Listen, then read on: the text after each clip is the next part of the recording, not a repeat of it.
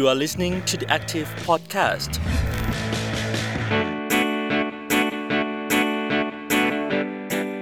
สวัสดีค่ะคุณผู้ฟัง The Active Podcast นะคะเอพิโซดนี้อยู่กับนุ่นบุษรินทร์ยิ่งเกียรติกุลค่ะ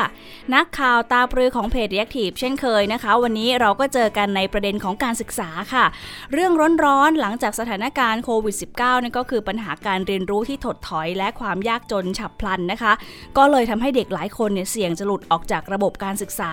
ไม่อยากให้คุณผู้ฟังเครียดเลยค่ะแต่ว่าตัวเลขมันน่าตกใจจริงๆนะคะเพราะว่ากสศหรือว่ากองทุนเพื่อความเสมอภาคทางการศึกษาเขาพบว่าตัวเลขเด็กยากจนเด็กด้อยโอกาสเนี่ยมีอยู่ หนึ่งจุดเก้า ล้านคนที่เสี่ยงจะหลุดออกจากระบบการศึกษาเลยนะคะแล้วก็เด็กที่อยู่นอกการศึกษาแล้วเนี่ยก็มีมากกว่า สองแสน คนด้วยที่มีภาวะยากจนค่ะและยังพบสถิติด้วยนะคะว่าเด็กแต่ละรุ่นเนี่ยจะมีเพียงแค่ ห้าเปอร์เซ็นต์ ต่อรุ่นเท่านั้นที่มีโอกาสเรียนต่อในระดับอุดมศึกษาค่ะ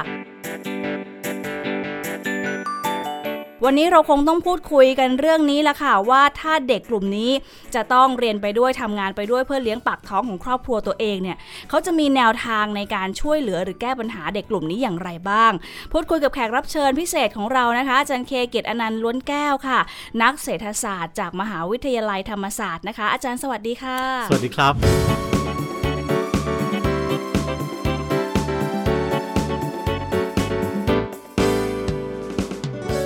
อาจารย์เนี่ยให้ความสำคัญกับประเด็นเรื่องการศึกษามาโดยตลอดเลยนะคะโดยเฉพาะเรื่องของอาชีพทักษะในทศวรรษใหม่ถ้าอาจารย์ลองมองประเมินสถานการณ์เร่งด่วนในเวลานี้ที่มองว่าเด็กน่าจะเจอปัญหาหนักที่สุดอาจารย์คิดว่าเป็นเรื่องอะไรคะ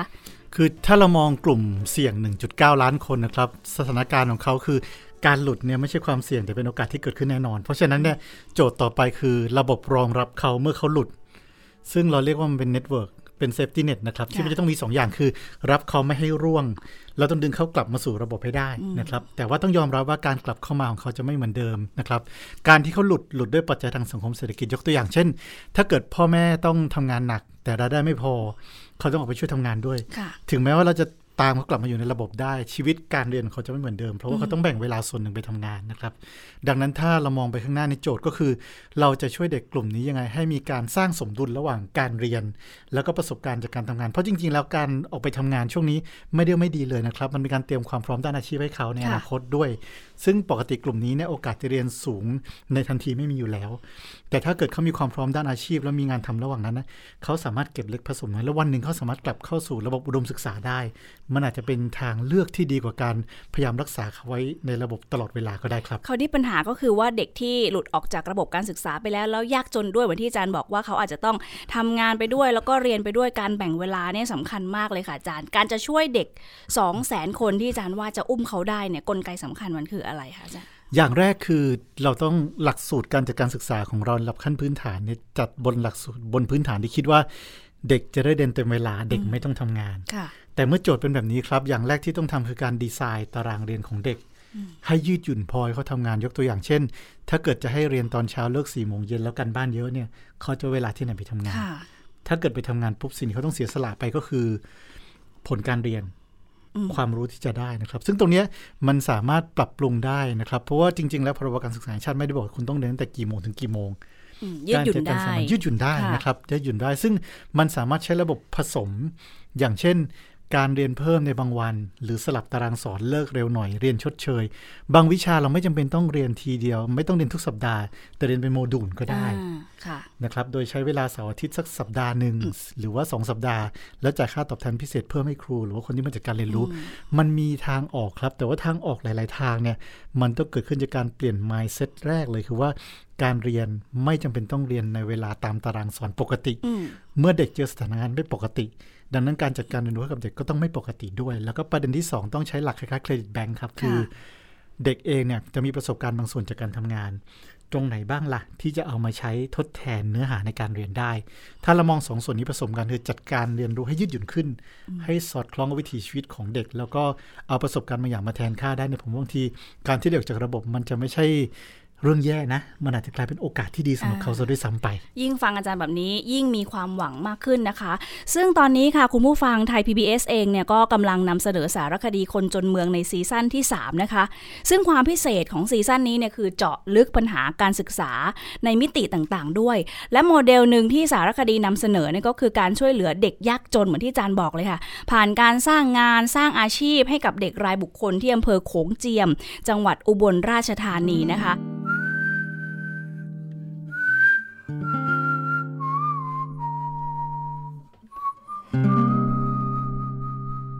ถ้าน้องว่าอยากเรียนอีหลีแม่น้องเอมมี่เพราะว่าน้องน้องอยู่ม.สาม แล้วหนูก็บอกว่าคือแบบบ่อยากให้น้องหยุดการเรียนซ้ำนี่นะคะแม่เออแม่ก็บ่อยากให้หยุดคือกันแหละลูกมันหักบ่มีถ้าหนึ่งสิชมเพิ่นหาทางออกให้น้องนำนะแม่ว่าเฮาสิหาทางออกจังได๋แบบว่าให้น้องได้เรียนหนังสือน้องเรียนกศน.ดีบ่แม่ไม่มีจะส่งมันคือความจริงแล้วถ้าความฝันล่ะคะความฝันหนูก็อยากเรียนนะคะหนูก็จะหาทางส่งตัวเองหรือไม่ถ้าไม่ได้ก็ส่งน้องแทนค่ะ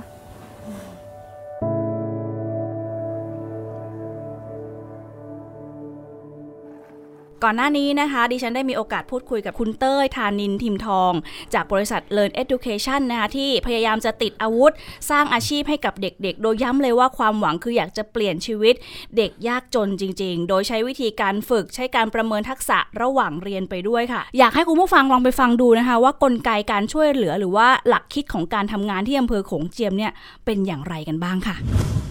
ถ้าเราจะโฟกัส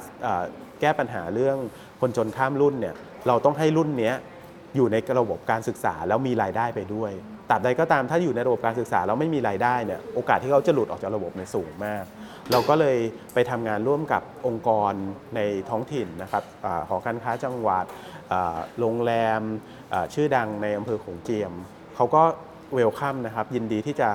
รับน้องๆเหล่านี้ไปฝึกงานซึ่งระหว่างฝึกงานในช่วงปิดเทอมมีรายได้ไปด้วยอันนี้มันทำให้เห็นเลยครับว่าการที่เขาอยู่ในระบบเขามีโอกาสได้งานและถ้าเขาเรียนจบแล้วเขามีทางเลือกอีกครับว่าถ้าเขาทำงานดีในช่วงนี้จบแล้วก็อาจจะมีงานทำเลยมันก็จะยิ่งทำให้กลไกไม่ว่าจะเป็นโอกาสที่เขาหลุดออกจากระบบโอกาสในการสอบเข้ามหาวิทยาลัยแล้วก็โอกาสในการสร้างรายได้เนี่ยมันเกิดขึ้นพร้อมๆกันยังมีกลุ่มคนกลุ่มนี้อีกเป็นแบบหลายหลายสิบหลายร้อยครอบครัวเลยในในอำเภอโขงเจียมจังหวัดอุบลราชธานีที่เขามีความท้าทายที่ว่าบัตรประชาชนก็ไม่มีที่ดินทำกินของตัวเองก็ไม่มีแถมยังพอมีลูกมีหลานถึงช่วงเวลาหนึ่งก็ต้องส่งลูกส่งหลานเนี่ยไปหารายได้เพื่อมาเลี้ยงเลี้ยงหลานเลี้ยงเหลนเลี้ยงอะไรต่อคนชราก็แก่ขึ้นมันก็เหมือนแบบเป็นแกลบที่มันยากมากเลยที่จะเห็นเห็นทางออกว่าเขาจะหลุดกับดักตรงนี้ได้เมื่อไหร่กลุ่มคนส่วนใหญ่เห็นว่าการศึกษาเนี่ยถ้าสามารถเข้าไปถูกจุดถูกบริบทเนี่ยมันน่าจะเข้าไปช่วยแก้ปัญหานี้ในระยะกลางได้มันอาจจะไม่ได้เห็นผลในทันทีแต่ถ้าเราสามารถทำให้เด็กอยู่ในระบบการศึกษาจนถึงเขาจบจนถึงเขามีศักยภาพที่จะมีรายได้สูงขึ้นไม่ใช่แบบว่าจบม.สาม แล้วต้องไปทำงานโรงงานรับค่าแรงขั้นต่ำแล้วส่งเงินกลับมาบางส่วนแล้วก็มีหลานกลับมาให้คุณตาคุณยายเลี้ยงอีกเนี่ยวังวนแบบนี้ถ้าเกิดยังไม่หยุดวังวนแบบนี้โอกาสที่เขาจะหลุดกับดักตรงนี้ก็ไม่มีเลยสามอย่างที่ ที เอส ดี เข้าไปช่วยนะครับหนึ่งก็คือเรื่องของทุนการศึกษาที่เด็กในกลุ่มม.หนึ่ง อยากได้ทุนไปจนถึงม.หก เลยก็มีทุนของมูลนิธิยุวพัฒน์หรือระหว่างทางม.สาม จะขอทุนม.สี่ ม.ห้า ม.หกก็มีทุนตรงนี้ให้เพื่ออย่างน้อยเนี่ยเป็นการช่วยประทังให้เขาโอกาสในการหลุดออกจากระบบของเขาเนี่ยน้อยลงนะครับส่วนที่สองเนี่ยเรามีทีมเข้าไปช่วยแนะแนวแนะนำในเรื่องของอาชีพหรือความเป็นไปได้ใหม่ๆนะครับต้องยอมรับว่าการที่เขาอยู่โรงเรียนชายขอบริมแม่น้ำโขงแบบนั้นเนี่ยอาชีพที่เขาเห็นก็อาจจะเป็นอาชีพใกล้ตัวอย่างเช่นคุณหมอคุณครูพยาบาลตำรวจซึ่งมันไม่ใช่ว่าทุกคนน่ะจะเป็นได้บางคนน้องความฝันของเขาคืออาชีพนักตกปลาหาปลาอะไรมันก็ไม่ผิดนะครับเพียงแต่ว่ามีอีกหลายคนเลยที่ไม่รู้ว่าเอ้ยแล้วเขาเป็นอะไรได้บ้าง เราไปให้ความรู้ตรงนี้พอให้ความรู้เสร็จเนี่ยเรามีเครื่องมือที่เรียกว่าทุนเปลี่ยนชีวิตคือให้คอร์สเรียนในการสนับสนุนเขาให้สอบเข้ามหาวิทยาลัยในคณะที่เขาต้องการได้โดยไม่มีค่าใช้จ่ายขอแค่เขามีความตั้งใจเขาก็จะได้รับส่วนนี้ไปส่วนที่สามคือส่วนที่เราเล็งเห็นครับว่าถ้าเราจะโฟกัสแก้ปัญหาเรื่องคนจนข้ามรุ่นเนี่ยเราต้องให้รุ่นนี้อยู่ในระบบการศึกษาแล้วมีรายได้ไปด้วยตราบใดก็ตามถ้าอยู่ในระบบการศึกษาแล้วไม่มีรายได้เนี่ยโอกาสที่เขาจะหลุดออกจากระบบเนี่ยสูงมากเราก็เลยไปทำงานร่วมกับองค์กรในท้องถิ่นนะครับหอการค้าจังหวัดโรงแรมชื่อดังในอำเภอโขงเจียมเขาก็เวลคัมนะครับยินดีที่จะ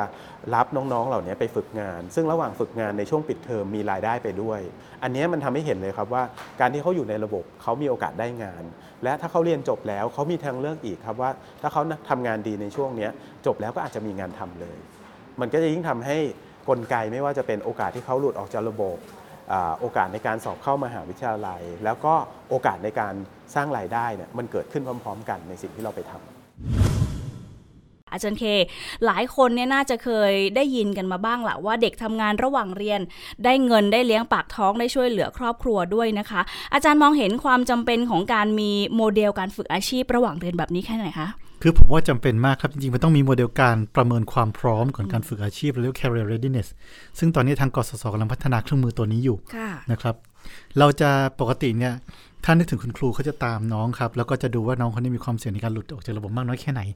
เรารู้แค่ว่าเขาเสี่ยงมากเสี่ยงน้อยแต่เราไม่รู้เขาพร้อมแค่ไหนซึ่งมันต้องคู่ขนานกันในเมื่อมีทางโรงเรียนมีระบบประเมินความเสี่ยงการหลุดอยู่แล้วเนี่ยการประเมินความพร้อมให้เข้าไปสู่โลกของงานของเขาหรือ career readiness เนี่ยมันควรจะคู่กันไปด้วยก็คือด้านหนึ่งกสศเขามีการประเมินมีการดูฐานข้อมูลของเด็กที่หลุดระบบเสี่ยงหลุดระบบแล้วคราวนี้ก็ต้องมีโรงเรียนที่ช่วยกันประเมินทักษะความพร้อมให้อาจารย์ช่วยขยายความคำว่า career readiness หน่อยเพราะว่าคำนี้ยังไม่ค่อยได้ยินเท่าไหร่ในสังคมไทยนะคะอาจารย์ใช่ครับคือจริงๆเรื่องนี้จะเป็นเรื่องที่ประเทศต่างๆให้ความสำคัญมากครับเพราะว่าเขาพบว่าคนที่จบไปทุกที่เลยถ้าเกิดไม่มีการเตรียมตัวนี่ออกไปปุ๊บจะเกิดช่องว่างทักษะคือในจ้างหวังแบบนี้จบปุ๊บทำงานได้เลยแต่พอถึงเวลาจริงๆเขาทำงานไม่ได้นะครับ Career Readiness ระบบเนี้ยจะเตรียมเด็กไม่ได้หมายความว่าออกไปปุ๊บทำงานได้เลยไม่มีวันเป็นไปได้แต่ว่ามันจะทำให้กระบวนการปรับตัวเข้าสู่โลกของงานเขาเร็วกว่าที่ควรจะเป็นคืออย่างประเทศไทยในบางครั้งใช้เวลาประมาณ เก้าถึงสิบสอง เดือนกว่าเด็กจะเข้ารูปเข้ารอยแต่ว่าถ้าผ่านระบบการเตรียมความพร้อมแบบนี้มันสามารถลดระยะเวลาได้ในต่างประเทศบางที่ลดเหลือแค่ประมาณเดือนหรือสองเดือนปกติแล้วมีค่าเฉลี่ยไหมคะว่าเอ๊ะอายุเท่าไหร่ควรจะเข้าตลาดงานแล้วคือมันสามารถปรับได้ตามความเหมาะสมเขามีตั้งแต่ระบบม.สาม ม.หก ปวส ปวชแล้วก็มหาวิทยาลัยครับตัวที่เขาจะมองหลักๆจะมีสามก้อนคือเราเรียกมันว่าทางเศรษฐศาสตร์เรียกว่าทุนนะครับเป็น capital อย่างแรกคือทุนความรู้ดูว่าเขาเรียนอะไรมาจากโรงเรียนแค่ไหนแล้วประยุกต์ใช้ได้ไหมสองเราเรียกมันว่าไซแคปหรือว่าทุนทางจิตใจทุนทางพุทธิปัญญานะครับที่จะเรื่องของความยืดหยุ่นความปรับตัวใช่พวกนั้นคล้ายๆ อี คิว พวกนั้นแหละครับแล้วก็ทุนที่สามเขาเรียกว่าทุนการปรับตัวหรือ adaptability นะครับคือความสามารถว่าออกไปอยู่ในโลกของงานแล้วเนี่ยเขามีความพร้อมรับมือกับการเปลี่ยนแปลงหรือเปลี่ยนงานหรือเปลี่ยนสภาพการทำงานมากน้อยแค่ไหนทุนสามตัวนี้ถ้าสูงพอครับเมื่อเด็กหลุดออกจากระบบแล้วเนี่ยแม้ว่าเข้าเข้าสู่โลกของงานเนี่ยความสามารถในการปรับตัวแล้วก็เข้าสู่งานจะเร็วยิ่งปรับตัวเข้าสู่งานได้เร็วหมายความว่าเขาจะยิ่งมีความมั่นคงและจะพร้อมที่จะกลับเข้าสู่ระบบได้เร็วขึ้นด้วยค่ะค่ะ Career Readiness นี่ถ้าเกิดว่าโรงเรียนอยากจะเริ่มทำอาจารย์จะจะเริ่มต้นนับหนึ่งยังไงคะอาจารย์คะจริงๆกสศจะมีระบบที่พร้อมจะรันได้คิดว่าน่าจะเป็นต้นปีหน้าครับที่โรงเรียนสามารถจะรันได้แล้วที่น่าสนใจคือระบบนี้ครับเด็กคนไหนสนใจเข้าไปทำปุ๊บเนี่ยมันจะสามารถบอกว่าตอนนี้อยู่ในระดับไหนมีสี่ระดับครับคือเขาเรียกว่าเป็น bronze silver gold แล้วก็ platinum เหมือนบริษัทเลยค่ะอาจารย์ใช่ใช่ลักษณะนั้นเพราะฉะนั้นเนี่ยเวลาไปประเมินแต่ละด้านปุ๊บเด็กจะเห็นคะแนนตัวเองแล้วเขาสามารถจะบอกว่าเอ๊ะถ้าไม่เก่งเรื่องเนี้ยเดี๋ยวไปอัปเกรดใหม่แล้วประเมินใหม่ได้ข้อสอบไม่ซ้ำครับเพราะเรามีระบบ random ข้อสอบแล้วก็ adaptive คือปรับความยากตามความเก่งของเด็กคือเขาจะรู้เลยว่าเขามีทักษะอะไรในตัวบ้างใช่แล้วสามารถแชร์ให้เพื่อนได้ด้วยนะครับพอได้สไปเซอร์ออนไลน์มาปุ๊บสามารถกดแชร์เพื่อนได้ก็คือทักษะความรู้อารมณ์ที่อาจารย์บอกตรงนี้ใช่ครับก็จะเห็นเป็นคะแนนขึ้นมาเป็นบาร์ชาร์ตขึ้นมาแล้วก็บอกตอนนี้ฉันประมาณนี้ในต่างประเทศครับคนที่ทำระบบนี้ผ่านเนี่ยเขาจะแนบอันนี้ไปกับใบสมัครงานเ พื่อให้รู้ว่าตอนนี้แต่ละด้านเข้าเป็นอย่างไรนายจ้างจะใช้ข้อมูลสองส่วนคือผลการเรียนกับแล้วก็ผลจากใบ Career Readiness Certificate เนี่ยมาประกอบการตัดสินใจจ้างงานค่ะเยี่ยมเลยนะเหมือนภาคเอกชนก็จะได้บุคลากรที่มีประสิทธิภาพด้วยมีศักยภาพที่จะตรงกับสายงานของเขาเด็กเองก็ฝันอะไรก็สามารถที่จะพัฒนาตัวเองแล้วก็ดูทักษะแต่ละด้านของตัวเองนะคะอาจารย์แล้วก็ไปให้ถึงฝันของตัวเองให้ได้เนาะถือว่าเป็นระบบที่เป็นความหวังของประเทศไทยมากเลยนะคะอาจารย์เป็นการนับหนึ่งที่ดีครับตัวระบบเองคงต้องเติบโตและพัฒนาขึ้นไปแต่ว่าอย่างน้อยเราจะมีข้อมูลพื้นฐานบางส่วนเพื่อให้หนึ่งเนี่ยโรงเรียนรู้แล้วว่าคนไหนพร้อมไม่พร้อมทีนี้ถ้ามีคะแนนเด็กทั้งโรงเรียนแล้วมาแมปกับคนกลุ่มเสี่ยงเขาจะรู้ว่าเด็กคนที่เสี่ยงเนี่ยพร้อมเรื่องไหนไม่พร้อมเรื่องไหนและต้องการจะต้องเตรียมตัวเขายังไงก่อนหลุดจากระบบ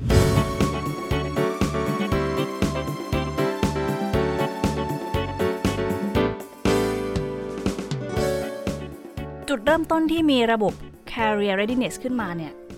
เราเริ่มจากปัญหาอะไรคะอาจารย์คือตอนนั้นกสศกังวลเรื่องของเด็กที่หลุดออกจากระบบครับ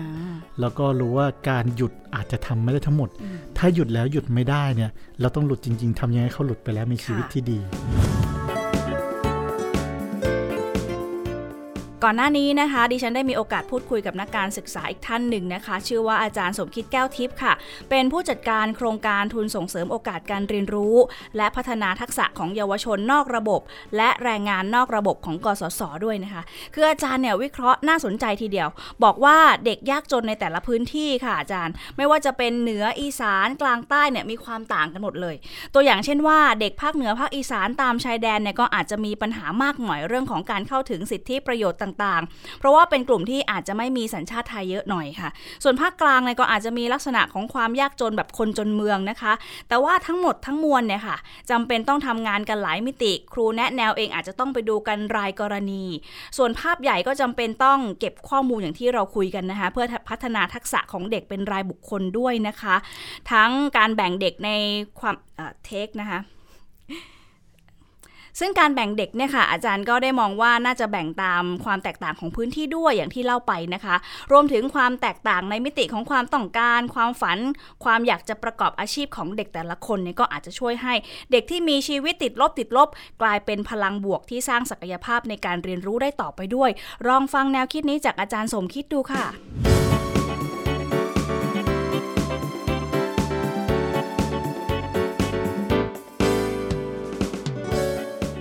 ชีวิตที่ติดลบเปลี่ยนเป็นบวกไม่ได้นะมันล่มจมเลยนะครับล่มจมตั้งแต่ระดับบุคคลไปจนถึงครอบครัวนะชุมชนและประเทศชาติมันคงอยู่ลำบากการเห็นสิ่งที่เป็นบวกในตัวของของตนเองก็คือเขาเรียกว่าเห็นสิ่งที่มีค่ามากที่สุดก็คือศักยภาพในการเรียนรู้ที่มีอยู่ในตัวตัวตัวเองเนี่ยเพราะฉะนั้นถ้าเขาจับประเด็นว่าเขาจะต้องเรียนรู้การศึกษานี่คือหัวใจที่จะยกระดับเขาได้ในโรงเรียนโรงเรียนหนึ่งเนี่ยถ้าเราดูแลรายคนอย่างเดียวนะมันไม่พอผมผมเสนอว่าควรจะมีการรวมกลุ่มเด็กยากจนแล้วก็วิเคราะห์ตัวเด็กรายคนเขาถึงจะมีพลังนะครับไม่ไม่ใช่จัดการรายกรณีไปแล้วมันไม่มีพลังเพราะฉะนั้นการการออกกันในการรวมกลุ่มของเด็กของคนยากจนเนี่ยถ้าเขารวมกันได้มันจะมีการช่วยเหลือเข้ามาเยอะเลยนะครับและที่สำคัญการช่วยเหลือนั้นเป็นการช่วยเหลือให้เขาได้ช่วยตัวเองนะครับอันนี้คือเป็นภารกิจ